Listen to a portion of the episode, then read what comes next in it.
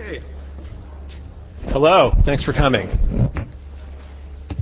We're going to kick off with an acknowledgement to our sponsors. Bruce, why don't you come up and do those thanks. This is Bruce Jackson, our sponsorship chair. Good morning. My name is Bruce Jackson, and I have served this year as a sponsorship chairman under Bill's leadership. And I'm happy to see all of you here this morning. I want to just take a brief moment to thank those organizations that stepped up to sponsor this event financially. As our conference title suggests, this is not the easiest year to step up to that obligation, and our sponsors this year have done so with their money, with the time of their people, both serving as panelists, moderators, and also volunteering the time and skills of people within their organizations to help us out with various tasks. They've been a pleasure to work with, and I'm honored to say thank you to the law firm of Hale and Dorr, the law firm of Lowenstein Sandler, the venture capitalist Blue Chip Venture Company, investment bankers Carver Cross Securities Corp., Gomez Inc., who merits special mention for the obvious reasons, the law firm of Miller and Mitchell, and the law firm of Swigert and Agen. Please remember these firms as you think about the development of your company and your requirements in the areas that these companies serve. Thanks very much.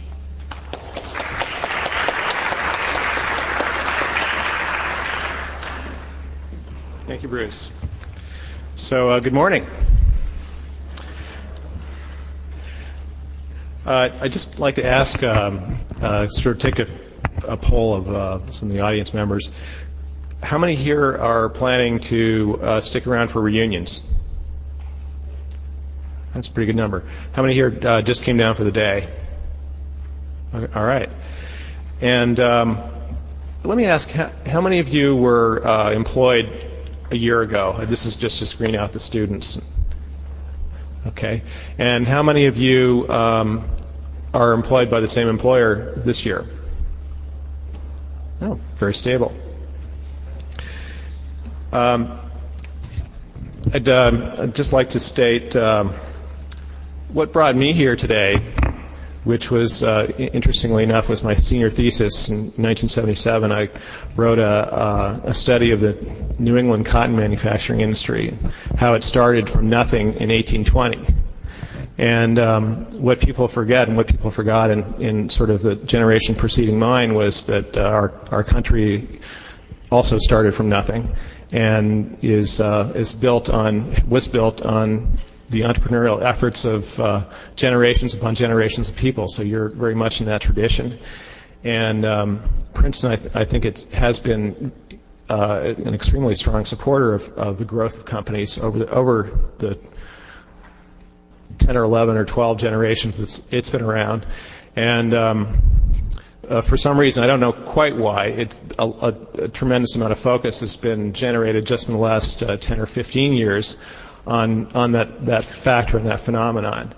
And it's totally incumbent on Princeton as a community and as an institution to get into the leadership of that phenomenon. A lot of that is a few other clubs have started elsewhere, but not too many, and we're I think we can be considered pretty much in the vanguard of groups that sponsor entrepreneurship. The MIT Enterprise Forum has been doing it for about 15 or 20 years, but as far as I know, other than Stanford, we're probably the third university that specifically has a group of alumni which is organized and whose mission is solely to promote the growth of technology and high-growth companies. And I hope that with the efforts of all of us who've been involved in this and getting it started, that we will be able to sustain that effort. One of our alumni, F. Scott Fitzgerald, said there are no second acts in American life, and that was 6 or 7 years ago. Well, that was when people lived less and smoked more, and the bankruptcy laws were a lot tougher. So.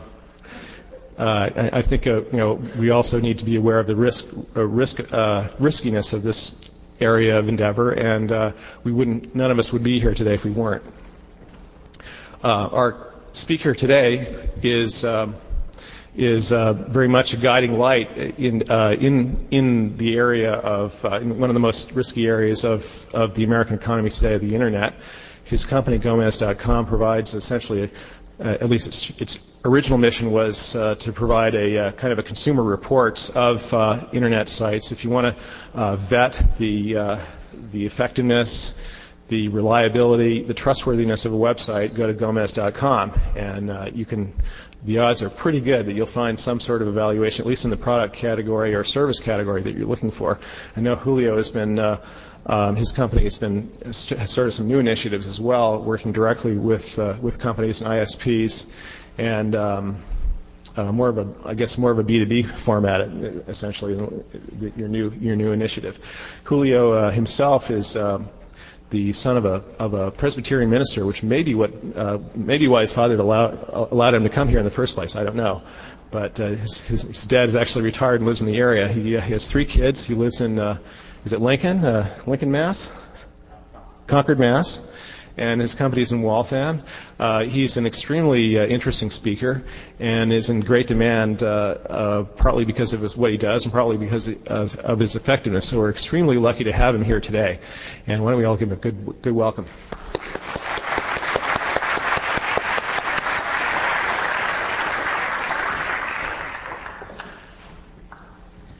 Thanks, Bill. It's a pleasure to be here. I want to congratulate Bill and Bruce and Devin and the team from the Princeton Entrepreneurs Network for putting together what I think is going to be a great day, very challenging and very interesting workshops and panels, and also congratulate them on the feat of not only roping me into being a speaker but a sponsor. That's not easy to do. So, but you know, I'm very excited about being here, mainly because I've never been on this side of it in McCosh 50, and I couldn't really turn that down. And for those of you who knew me at Princeton, I don't see anyone very familiar, not that we would recognize each other after 20 years anyway, but you realize how unlikely this is that I'm up here speaking. But you know, one of the things that we're going to talk about today, the theme is back to fundamentals, and you know, it's not so much back to fundamentals as to me as, you know, sticking to fundamentals. I don't think that fundamentals were abandoned wholesale, although they were in some very notable examples, which is really what we all have been noticing and what's keeping Bill's bankruptcy partner active up in his law firm in Boston. But you know, there has been a strong some strong fundamentals that continue to be important. One of them is one that we focus on at Gomez, which is the customer experience. And what has emerged is, you know, a new discipline of understanding the customer experience in a whole new channel, which is the internet. And I can't resist, you know, being in McCosh 50 and not being somewhat instructional in nature. So what I'm going to aspire to provide here today is, after a brief explanation of what we do at Gomez, because I know that as entrepreneurs and venture capitalists, generally you all are interested to some degree in what our story is. But I'd like to also move into a couple of methodologies. One is to help you understand the framework by which you know, our leading benchmarking of e-commerce sites, what that framework is, so what an external analysis looks like, and then to move into an explanation of what we think is a very important framework for internal analysis of the quality of an internet offering.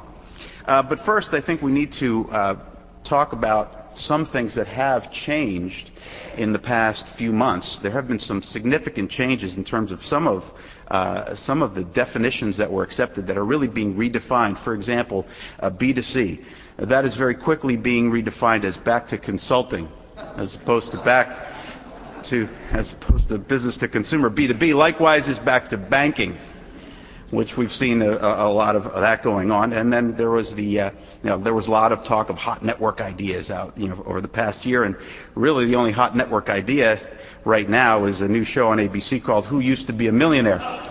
So this one, I'll have to give credit to Bob Davis, who stepped down from Lycos. He's been flogging this Who Used to Be a Millionaire in his reference to David Wetherill and CMGI for the past few days. But it's a good one.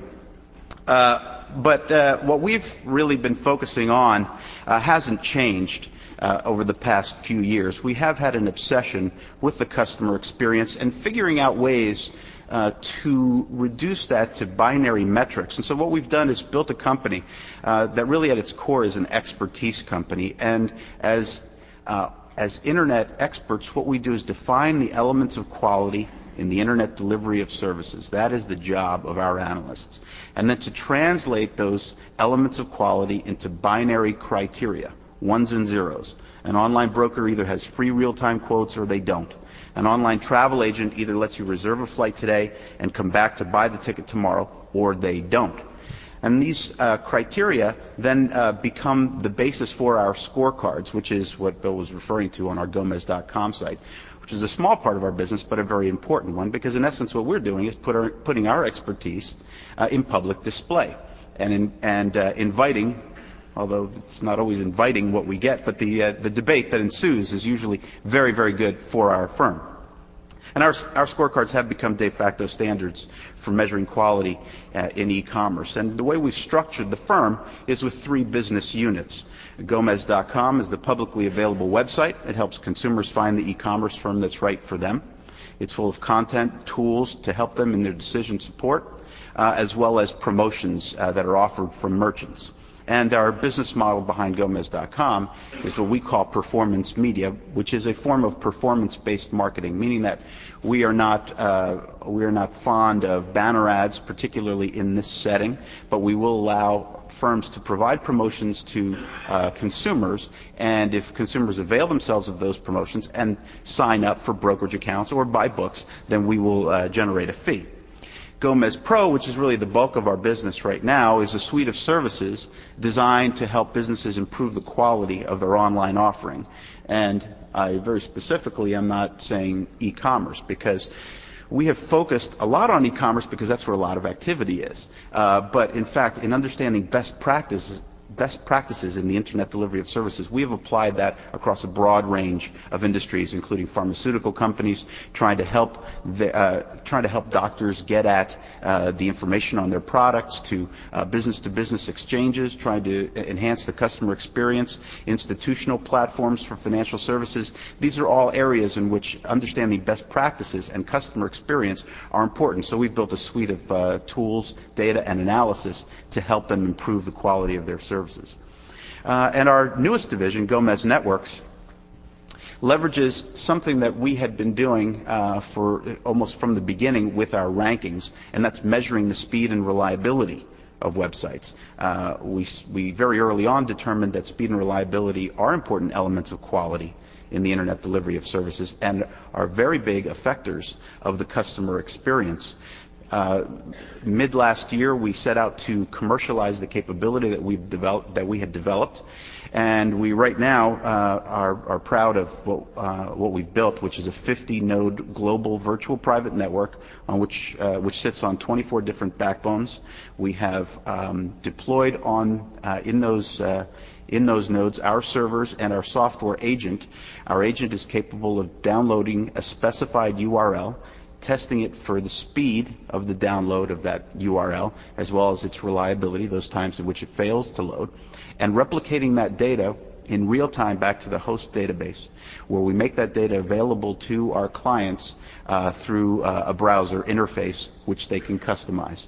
So that allows networking professionals at Global 2000 companies to understand what the customer experience is with regards to speed and reliability from around the world in real time. Once they've made this multi-million-dollar investment in their online offering, they need to know if it's working and what the experience is at the user level. And so we have provided that through our Gomez Networks division. All of this is under our umbrella mission of being the world's leading Internet quality measurement firm. We are always trying to get everything down, to focus on metrics, and to the extent possible on binary metrics, ones and zeros. That is the basis of the company.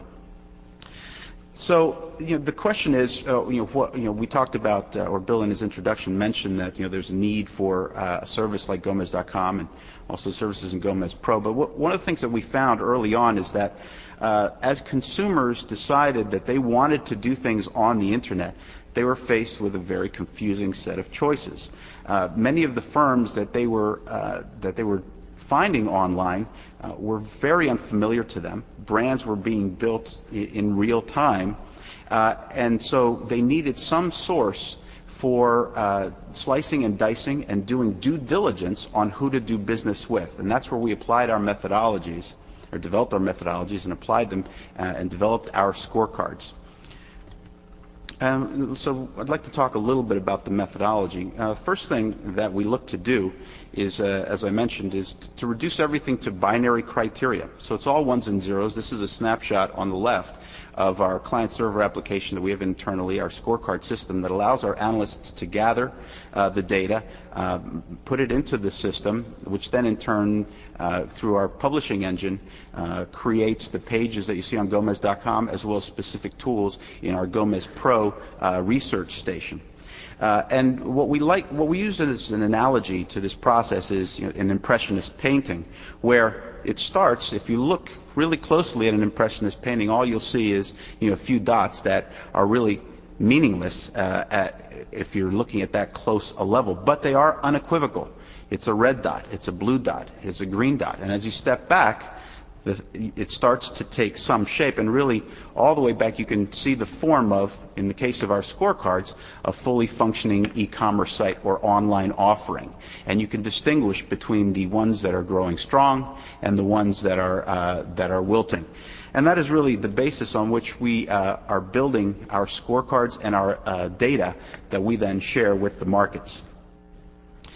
We organize this data into 5 basic areas, and this is really the framework for what I described as the external analysis, what we do in terms of analyzing the quality of internet offerings. And the 5 categories that we use are ease of use, customer confidence, on-site resources, relationship services, and overall costs. We think these are the essential elements of a good customer experience, and I'd like to go into each of them in some detail. The one that I won't go into is overall cost. That varies from industry to industry. Suffice to say that we look to determine from within an industry what the cost is of a basket of goods, or in the case of brokerage, for example, a similar grouping of transactions, like 10 limit orders on NASDAQ, 10 market orders on the New York Stock Exchange, and so on and so forth. So let's go into the, actually, before we do that, let me just give you a picture of the growth that we've had in terms of our scorecards. First of all, across industries. We started in June of 1997. I delivered a keynote address at the Securities Industry Association Information Management Conference in New York, and announced the formation of Gomez, as well as our first Internet Broker Scorecard, which is really kind of counterintuitive because there were 27 firms at the time, and we were really primarily a consulting firm to start. And it's not usually a good strategy to start off your consulting practice by basically pissing off 26 out of the 27 potential clients that you might have. Boy, that felt kind of funny. I just said a cuss word in McCosh 50, didn't I? Okay. Poopy. Yeah, it's okay. All right.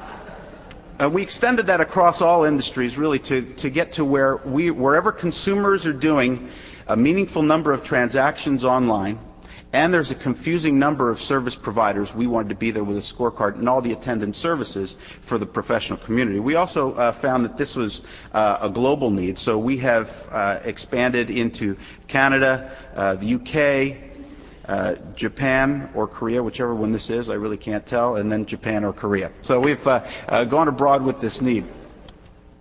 We in fact have a joint venture with SoftBank for our for basically a clone of Gomez Inc.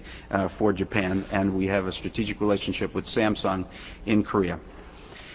Okay, so the 5 categories: ease of use, customer confidence, on-site resources, relationship services, and overall cost. Now, we might even have a quiz on this at some point here.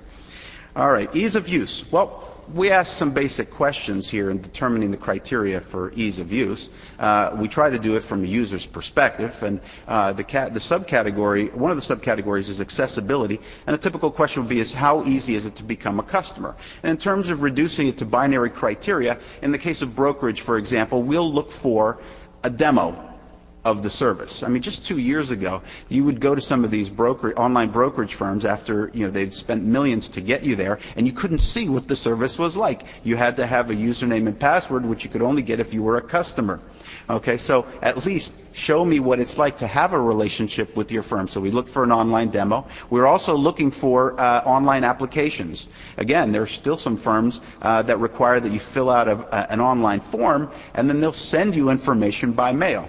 That's one end of the extreme, and then the other end is Credit Suisse First Boston Direct, which was originally PCFN, and then DLJ Direct, where you can go online, fill out an application, they will do a real-time credit check on you and potentially authorize you for trading on the spot. So how easy is it to become a customer? There's several things that we can look for in doing that. We're also looking for the integration of data on the site. It's not later on under on-site resources, we look for the specific features and resources that you have, but under ease of use, we're looking for how you integrate them.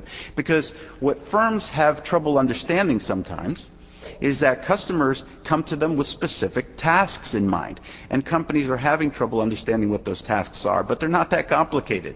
If I'm going to CSFB Direct to research IBM, that means I want to get a quote, and after I get a quote, I want to see the news. Perhaps if I'm still interested, I might want to look up some research, maybe look at some charts. But the way a lot of these firms look at it is, well, the customer that wants to get a quote can go into our quote section. If they want some research, they can just click on research and go in there. And basically, they have to restart the process of typing in IBM every single time. That's a simple example of the areas in which companies fall short in not understanding the tasks that the customers are trying to accomplish. And a lot of what we look for in integration is how well they integrate the resources of the site to achieve certain tasks. And then design, which, you know, is the most challenging one to reduce to binary criteria. But we decidedly are not, you know, like figure skating judges. You know, I kind of like that. It's a 6.8. You know, let's take the high and the low, throw them out, and then average the rest. You know, it's got to be, in order for this to work, it has to be binary. So we look for things like, are critical features a click away? And that could be, you know, the customer service telephone number. Is there a help button available on every page?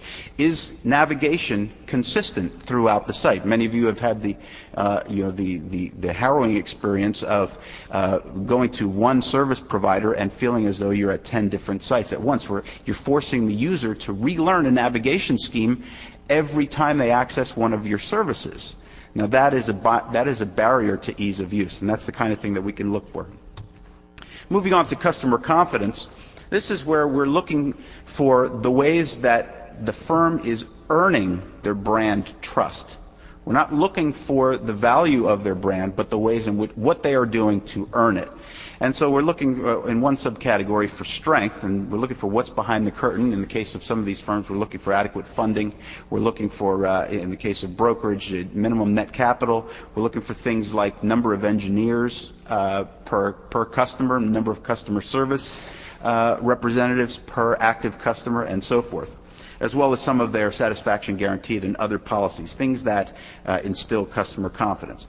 And this is also where our reliability data plays an important role under customer confidence. One of the best ways to squander the goodwill that you have with your customer base online is to have a slow site or an unreliable site, particularly if you're trying to conduct commerce. Let me just move on from there. Responsiveness. We're also looking for the ability of the customer service infrastructure to respond to the inevitable problems that people have on their site. So we send out emails, we check to see if we get a relevant response and within a timely fashion. We also call directly the customer service department to see how well customer service is able to support the online offering and answer basic questions about the online offering. And on-site resources, which is really what most people think, you know, rankings are all about, It's one component of what we do. This is the sort of what you've got kind of category. And one of the things we're looking for is content.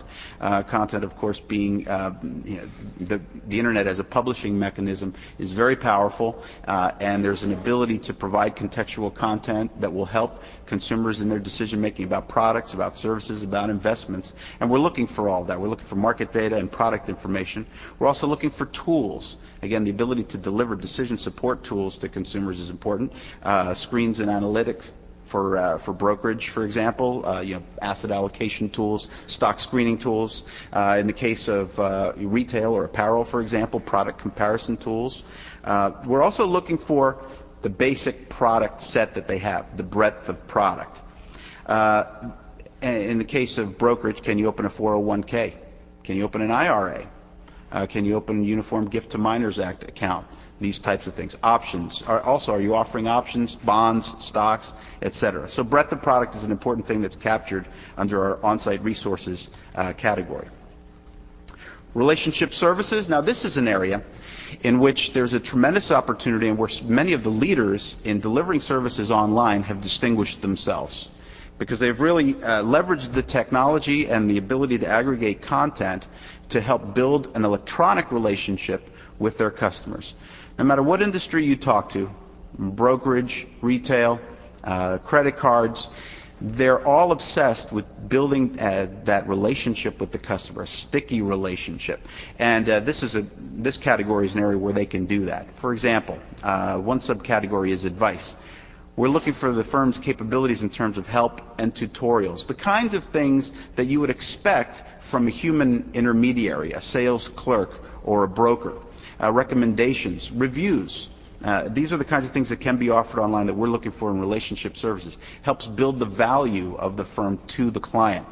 Also, automation, the ability of a firm to serve back to the customer information about their activity with the firm, past purchase history, whether it's if you want to find your cost basis for the IBM that you bought a year and a half ago, can this firm, which has it somewhere in its system, provide it to you online? Better yet, can they alert you when things that you are interested in become available? Amazon is, of course, one of the firms that really does exceptionally well in all of these areas, including sophistication. That's where we're looking for ways, and that's where things like personalization and customization come into play, and other things like loyalty programs, the kinds of things that help build the bond and the switching cost, increase the switching cost from one firm to another. Once, when a firm leverages all the capabilities that are available to them under the relationship services category and can compel consumers to use these, and that's not a small challenge, by the way, and that's where you really go back to ease of use. Is it easy to use these things that they offer? But once they do that, they've really built a bond. It comes to the point, again, I'll bring up the Amazon example, where price does become less important to you, because the satisfaction you're going to get from the experience, because of really the productivity that you can have with that site. It's a fast site. It's reliable. They know what I want. I know how to use it. I know before I go in how it's going to work. I know about how long it's going to take, and I know what I can expect at the other end of it. Okay, so now it's time for that quiz I promised you. All right, we'll review the 5 categories. We're only going to look at 4: ease of use, customer confidence, on-site resources, relationship services. Gee, I wonder if I get an associate professorship for this, if I could actually give a quiz here. All right, I'm going to put up some home pages of some websites and see if you can guess which category a particular feature falls under. Okay, so here's eBay. Let's take this one right here. Here's a list on the left. Can you see that cursor? It's right there. A list of categories. Now, which scorecard category do you think that would fall under? Ease of use, customer confidence, on-site resources, or relationship services? What was that? It's not ease of use. On-site resources, because it's the breadth of product, right? Let's go with an easy one here. Upper right-hand corner, you're insured. Trade with confidence. That'd be ease of use, customer confidence, on-site resources. Okay. How about this one? Cool features. Can't find what you're looking for? Let personal shopper help you. ease of use, customer confidence, on-site resources, or relationship services. Relationship services, right? It's mimicking what a human intermediary would do. All right, let's move on to the next one. Here's preview travel. Okay, on the left, earn up to 200 miles. Click rewards. Relationship services, exactly. You're building that bond with the user, increasing that switching cost. How about destination guides featuring photos? On-site resources, very good. It's that content piece. Site shortcuts in the upper right-hand corner. Ease of use, exactly. Site maps, site shortcuts, these are all good things. Let's just do one from this E-Trade. In the lower left-hand corner, and this is not as simple as you might think, but graphics on and off. That particular feature, what category would that fall under? That's what you would think, but it doesn't. It's relationship services because it's the customization feature, and it's allowing the consumer to interact with you based on the way they want to interact with you. They can optimize. If they have if they're coming in over a 56K modem at home, they'll switch the graphics off. If they're coming at you from work over a T1, they'll switch the graphics on. You're giving the consumer or the user, because it doesn't have to be just consumers, any user, you're giving them the power to interact with you on their terms. That's how you build relationship. Okay, great. So now let's move on. That's external measurement. That's how the Gomez scorecards are created. That's really one of the, hopefully you'll take away the framework of how we look at any online offering. But now let's look at ways in which companies we think should be internally looking at the development of their online strategies. We call it internet quality measurement, and that's the analysis of the quality of the online experience. And it starts with, it's a cycle. It starts with evaluating your offering. It moves into gauging your industry and customers, comparing your offering against the competition, refining your online strategies, measuring and monitoring that investment, and then, of course, it starts all over again. So let's take them one at a time. Evaluate your offering. Well, what we're looking for here is to take stock of what you've got. What really are the resources that you have available? What really is your customer base that you're serving, or what you believe your value proposition is? What do you think your users' intentions are? And how does that match up against your business objectives? So an evaluation of the way you're currently serving customers online is an important first step. Evaluate your offering. Once you feel that you've got a good sense of how you really are interacting with your customers online, you can move on to the next step, which is gauging the industry and your prospective customers. So you need to take a look at what the trends are in the industry in which you're competing. What are the market opportunities? What looks ripe for exploitation? Also, what are the folks who are not your customers looking for? And how can you, so that you can better understand how to attract them to grow your business. And also, there's an element engaging industry and customers that involves a deeper look into your own customer base, not just how they're interacting with you, but really how satisfied they are. Once you've gathered that information, you're ready to compare your offering against those in the industry. And that involves understanding the strengths and weaknesses of your offering compared to the competition, understanding what the different value propositions are that are out there that are bombarding your customers and your prospective customers, and starting to get a handle on where the opportunities are for your firm to differentiate in a crowded environment. Once you've compared your offering, you're ready, and only then are you ready to refine your online strategies. This is really the point that many firms make the mistake of starting with. They get a group of high-powered people together into a room and say, all right, let's get an online strategy right now. Okay, and you just can't start there. That's an important place to be. But the only way to make effective decisions is by going through the process of evaluating your offering, gauging your industry and customers, and comparing your offering. Then you have all the data and information that you need to make those effective decisions. Once you've made your decisions and you've figured out how to target new customers, how to accelerate the migration of your existing customers to the web, because many firms are challenged by that. They set up their internet channel as a way to reduce customer service costs, and just find that not only is it an incremental expense that they've borne, but it actually increases the number of telephone calls that they have. So how are they going to accelerate the migration and adoption of their customers to their web offering? And then how to cross-sell to existing customers.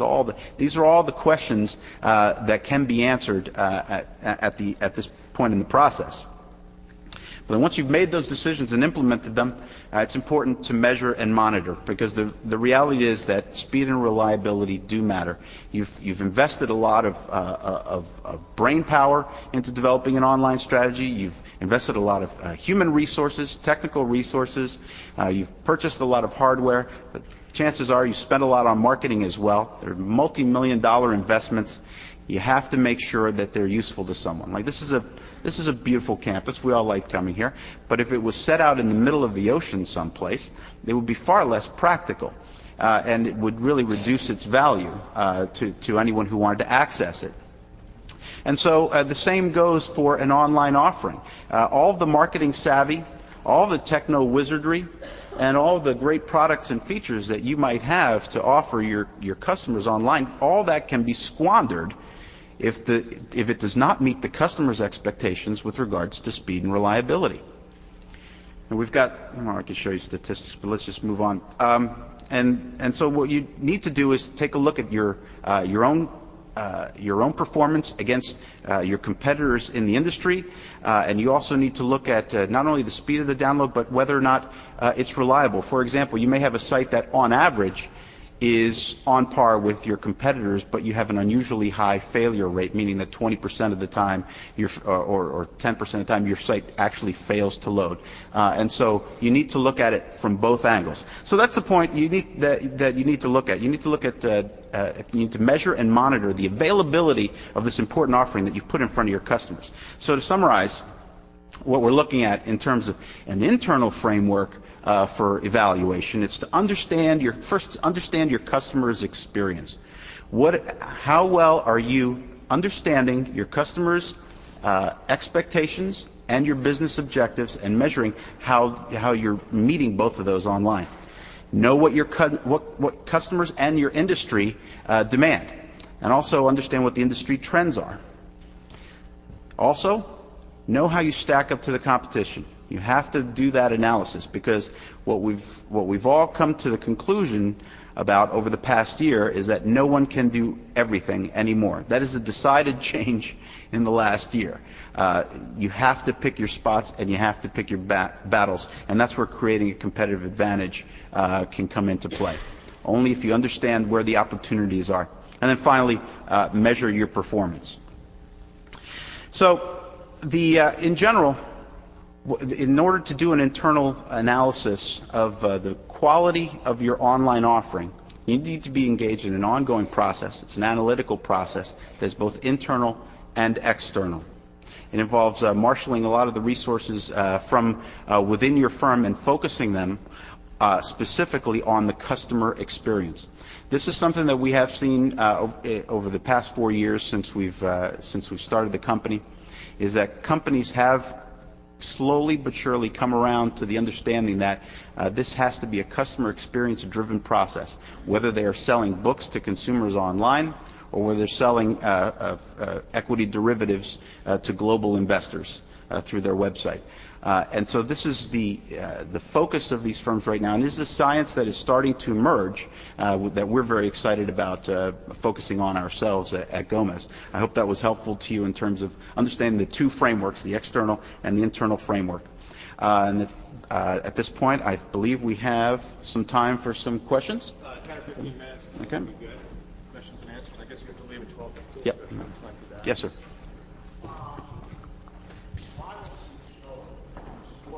I think they want you to speak into the mic. Yeah, I can take this opportunity to tell you that higher performance is being recorded and will be available on a website, which we'll give you a link for later. The models you've shown, the scorecard and the other models, are static two-dimensional models, and I was wondering if you did any dynamic n-dimensional modeling. And then the other question is that The key to success in this particular business space is establishing as many standards as possible that meet your architecture, and I was wondering if you did any consulting in those areas. I think the answers are no and no. But I'm intrigued by your second question. Can you please elaborate on that? Sorry, the mic goes back to that gentleman. Well, one kind of standard is like the one-click shopping, or just something that Bill Gates does that it sort of becomes the way everybody does it. But there are also hundreds of standards that Bill Gates, Visa, IBM, and other companies work very hard to establish. They establish standards bodies, they join standards bodies, and what they do is they use their participation in those standards bodies to make sure that the standards meet their architecture, which then gives them a huge proprietary edge, because it's not just a feature or a standard, it's hundreds of standards that have been established, all of which fit Bill Gates' architecture. Sure, got it. Could you state your name and affiliation for the record, please? I'm David Marshak. I am Chief Technology Officer of a dot-com startup that is sort of moribund. And I'm in a sufficiently good position with my employer, Bank of America, that they allowed me to work that second job and still keep my first job. Thank you. Congratulations, by the way.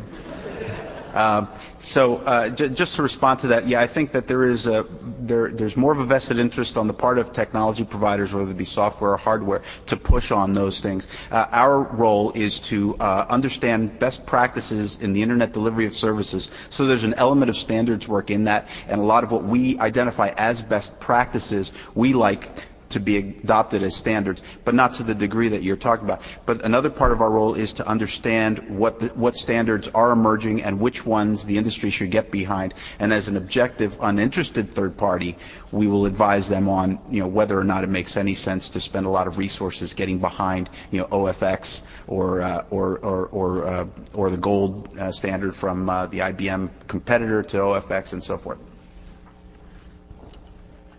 Josh Glantz, class of 90. I'm the producer of the New York City Venture Capital Conference. Could you talk a little bit more about the relationship between your consulting group and your rankings group? Because it sounds like there's potential for a conflict between church and state, and how you're going out and getting customers who then you have to rank. Sure. Yeah. There is a potential conflict of interest, but you know, we did not invent the notion of editorial integrity or separation of churches and state. They're actually widely in use, and we ascribe to them. But you know, much the way Barron's in its ranking of the online brokers will have ads, you know, we actually go one step beyond that. We won't have advertising. But if you look at Forbes' Best of the Web, Barron's ranking of online brokers, whatever it is, you will see advertising from firms that are being ranked in there. Let me just tell you, so you know, we have separation of church and state. We have analysts that gather the data and that write research and advise companies based on the findings. What we also do as a company is make that publicly available through our scorecards. The revenues that we generate through the Gomez.com site are, I wouldn't say they're trivial, but they're not a majority of our revenues, but they're clearly secondary. So what we saw was an opportunity to have a public face with some revenues attached to it to increase our brand awareness and, quite frankly, to keep us on our toes. I mean, unlike others who will sit as consultants and tell you whatever you want to hear or what you don't want to hear, we have to have our opinions and our evaluations constantly scrutinized by the public, and we think that makes us stronger. Also, in terms of you know, the whole idea of conflict of interest can be manifested in many ways. You know, how does someone know that we don't take money to make someone number one, for example? Well, you know, I could ask you, how do I know you don't beat your wife? You know, I have to assume that at some point it's going to come out that you beat your wife, just as you should assume that after 4 years it would have come out. You think about the Amazon.com situation. How long did it take for people to find out that they were getting paid to have their recommended book on the be a pay for placement position?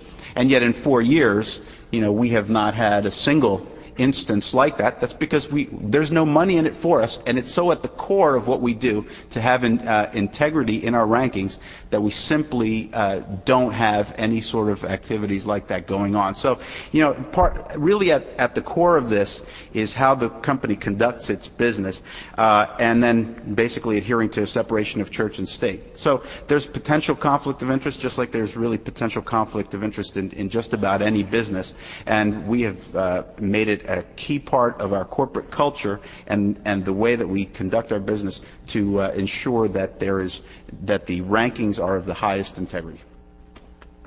You, sir, right there. Hi, Irfan Kamal. I'm the founder of a media entertainment startup called Changers. My question, I guess, is something you said you were going to probably get a question on, which is how do you start out? What are the sources of funding you started out with, and any advice for people starting internet businesses right now? Okay. I started in the financial services industry as a bond trader at what is now HSBC, and had basically a career in finance from 85 to 90. Six. In 92, I started a brokerage firm. In 94, I acquired in Boston. I acquired a Washington, D.C. based firm, and I was busily building a regional broker-dealer in the Boston area when, you know, I started to read about Lombard Securities and K. Offhauser offering their clients the ability to enter trades over the internet, and that's when I realized just something short-circuited in me, and said, I've got to get behind this somehow. So I sold to my partners and went to work at Forrester Research as an analyst, because one of the first rules of trading that you learn is that you have to be in the middle of the information flow to get a trade done. So Forrester at the time, what I thought was a great place to survey the landscape, specifically for online financial services, and it did turn out that way. I wrote a report in September of 96 called Brokers and the Web that just spread like wildfire. It became, you know, the topic of discussion at the Securities Industry Association roundtables. I was, you know, giving speeches everywhere. I was meeting with senior management. I was in the flow, and so that gave me the opportunity to start Gomez, and to shift, because I saw an opportunity to shift away from writing reports about how the world was going to change in 5 years, and instead to help companies that were struggling with some pretty immediate decisions that they had to make, and some burning questions that they had about who's doing what technologies work, do you know someone who can do this, that, and the other? And so we saw an opportunity to start helping firms with actionable advice in short-term decisions, and also to provide them with an accounting of what was going on in the industry, which really is what the scorecard is at its core. It's a full accounting that's updated, you know, 2 to 4 times a year of what's going on in a particular industry. And so we started the company with $1.5 million of seed financing from one of my clients at Forrester, and then we did that was in June of 97. Then we did a B round in February of 99 for about $5.5 million.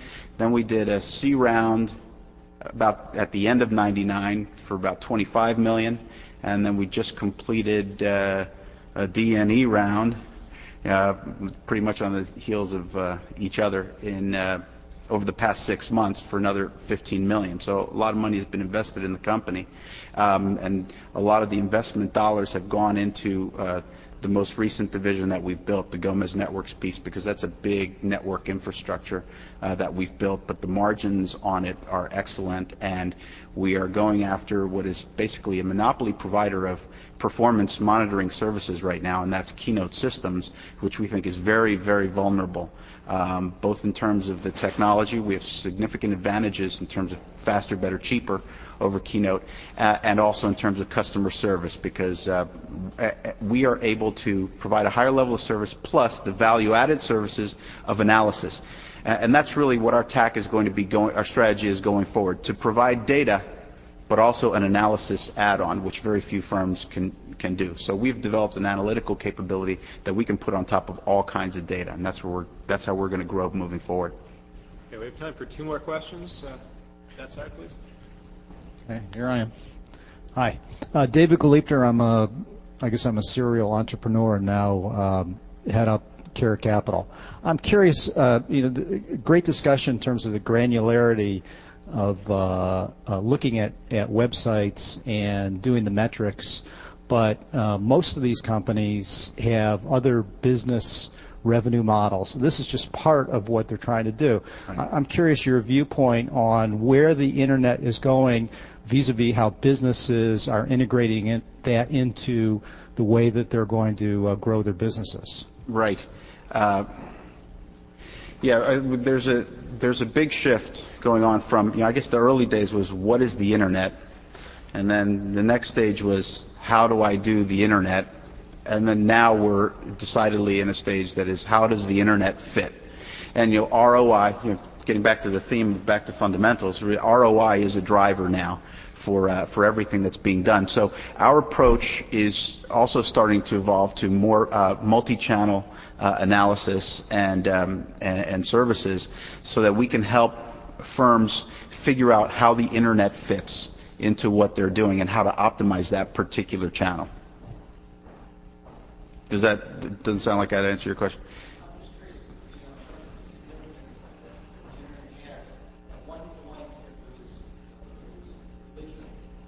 Right.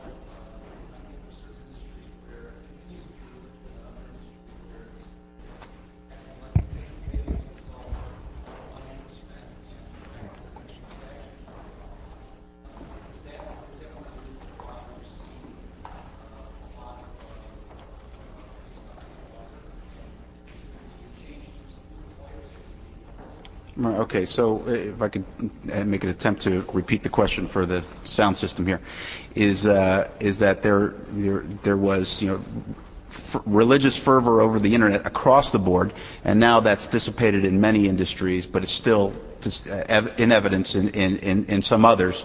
And is there some change? Maybe what you'd like to know is, what are some of the characteristics of that transition? Yeah, and so I think that there was a big upheaval, and there were a group of rabble-rousers, and I use the term very fondly because I myself am a rabble-rouser at companies that use the internet as an opportunity to stand up and look at senior management and say, you don't get it.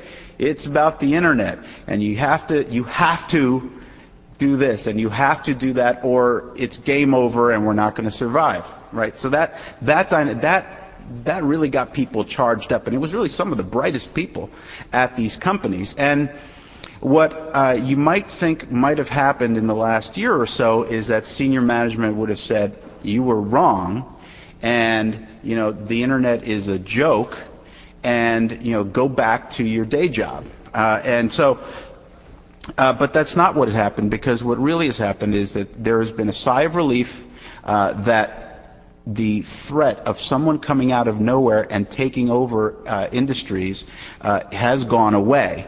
But what firms are realizing is that they're the dot-com upstarts are by and large a reduced threat. But when they look to their left and they look to their right, they see their traditional competitors, with which they have always been competing aggressively, tooth and nail, and they see these traditional competitors with substantial, robust efforts in the internet and substantial bets and progress. So there is a significant amount of commerce that continues to be conducted online. Just take B2C. It's in the midst of what was the throes of a full-fledged swooning of the equity markets over the last holiday season, consumers bought twice as much online as they did the year before. Now, someone is getting that business. And in senior management across the country, strategic bets are being placed on the internet. What has changed is the driving metrics behind it. Instead of, you have to do this or you don't get it and we will be eaten alive, it's, well, if we spend this amount of money on the internet channel, we can reasonably expect to reduce our customer service costs by this, to increase customer satisfaction by this much, to improve our retention rates for customers by this much, to be able to cross-sell to our customers by this much. So that is primarily what has changed in terms of the thinking. I usually avoid making blanket statements because I think that all these things are on a spectrum. It absolutely is. You're right. There is total internet fervor on one end of it, and there's just the beginnings of waking up to the internet at the other end of the spectrum, and the importance of the internet to different industries and even different companies within the same industry is highly complicated. So I can't make a blanket statement about the importance of the internet going forward. It's going to be more important or less important to certain industries. But the fact of the matter is that the adoption continues to be great. Strategic bets continue to be made, but they are strongly tied to return on investment and traditional metrics now, as opposed to blind glory seeking before. Okay, one last question. Michael over on the left. Can you hear me? My name is Mike Alcamo. I work for a small venture fund in New York focusing on traditional media. And it seems to me that what you have is a very, very strong brand. And the theme of today's conference is where do we go from here? So I'm wondering, when you ask yourself that, where do we go from here? One thought that occurs to me that is that after 4 or 5 years of building an extremely strong internet quality measurement brand, that maybe now's the time to drop the first word and to become a quality measurement company and to extend your brand and take away business from J.D. Power and take away business from A.T. Kearney and the other people who serve retail, media, financial services. So I ask you, Julio's marketing director is nodding his head. Where do you go from here after your D&E round? Well, that's right. Well, that's precisely where we plan to go. We think that the methodologies that we've developed for the internet are actually superior to many of the methodologies that exist for traditional rankings. Let's just use the word rankings for a moment. But we think it's a very great platform for us to move into multi-channel analysis and quality measurement. So yes, we will be doing that. In addition to that, we're looking to, because the question about conflict of interest always, I don't really. I don't want that to be an issue anymore. So we're going to try to figure out a way to just turn the capabilities that we've built for Gomez.com into infrastructure as well, turn our performance media program into something that we can make available throughout the internet to folks who want to drive towards a pay-for-performance marketing model and really just kind of be done with that piece of it and move on to other important things. So those are the two main areas that we're going to focus on. And so, it's combining what we're talking about over here with your question, which is where does the internet fit? That's what we see as our bridge into a more multi-channel analytical environment for the firm. Thank you all very much. This is a real pleasure. Sure.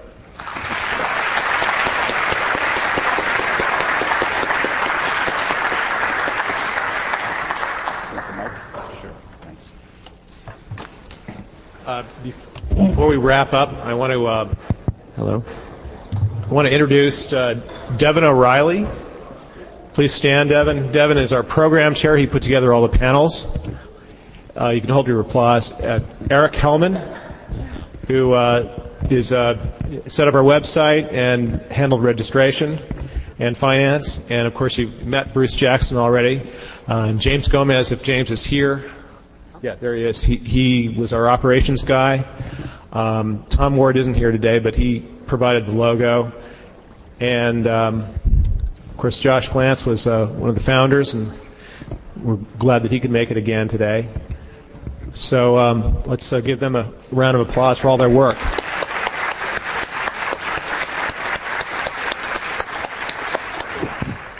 The website on which you can see the proceedings today is the direct website is princeton.edu/webmedia. And once our DSL connection is restored, we will have a link to that site from our site. So you probably don't need to look at it yourself, but you can certainly tell your friends about it. And Devin, I'd like to call you up to the podium now to just give a quick rendition on what we'll be hearing today. You have a microphone. I have a mic right here. Yeah. Again, I just wanted to thank Bill for heading up as the chairman of the conference. I think it's we made a lot of progress this year, and very excited for the agenda we have for this afternoon. And just a couple quick notes on that. You'll see on page 3 of the program is the list of the 2 tracks that we have. One track focusing on transformation and survival, and one track focusing on alternative growth opportunities. So after we go back to Rotunda Green, where registration was, we'll have lunch there and then come back over to this building in rooms 62 and 64 for these sessions. And as appropriate for a entrepreneurship conference, I suppose, we have a few last-minute updates to the program. So I just wanted to note these briefly. Under alternative financing strategies, Arun Ganguly will not be attending. He had a last-minute conflict, so just wanted to let you know that. Under survivor tactics, the second one on the left there, the speaker will be Ray Theek at Hale and Dorr, replacing Richard Metesick. So Ray will be joining us as a replacement for Richard. And under the next big idea, bottom right-hand corner, we have a couple substitutions actually for all 3 of the panelists. So substituting for all 3 of the panelists will be Don Weiss, Pierre DuPont, and Josh Glantz. So just wanted to note those for everyone. If there's any questions, I'll be at lunch, and feel free to touch base with me there. Otherwise, at this point, Bill, I suppose we can all migrate back over to Chancellor Green for lunch. And I should mention we did give Julio a gift, but he amps grade before we could actually present it to him. So James is chasing him down with it now.